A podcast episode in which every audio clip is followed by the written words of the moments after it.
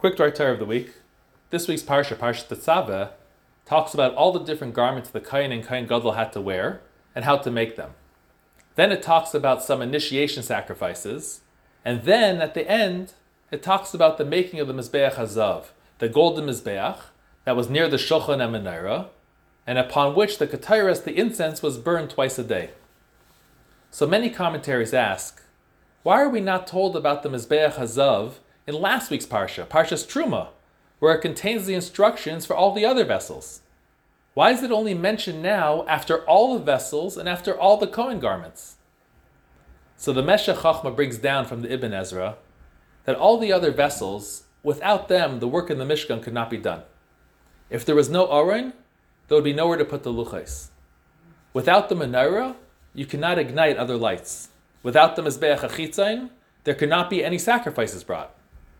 Likewise, a Kohen cannot serve in the Mishkan if he was missing even one of his garments.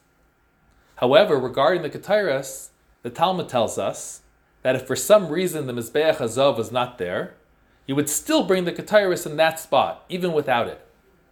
So the Meshech Chachma says that this is why it's separated.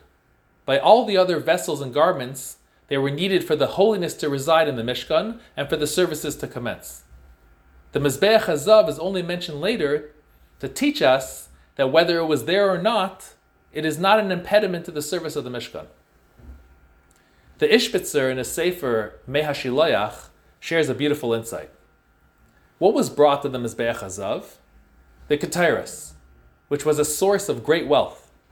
Whomever brought it would become wealthy, which is why, aside from the Kohen Gadol, no Kohen would bring the Ketairis more than once in his lifetime, so that everyone would have a turn.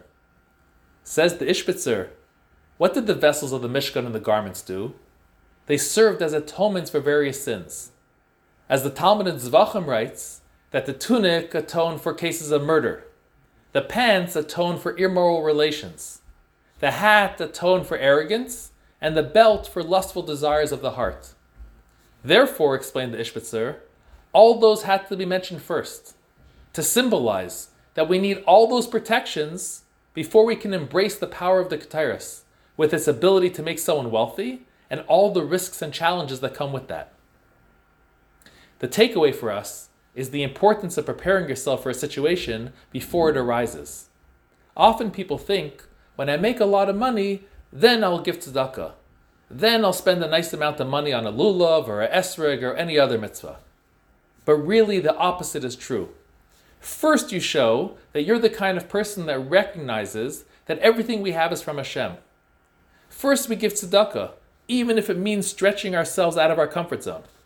Because then, when Hashem will make you wealthy, it will already be ingrained within you these good virtues that will always allow you to embrace Hashem's blessings in a true and proper manner. Have a good Shabbos.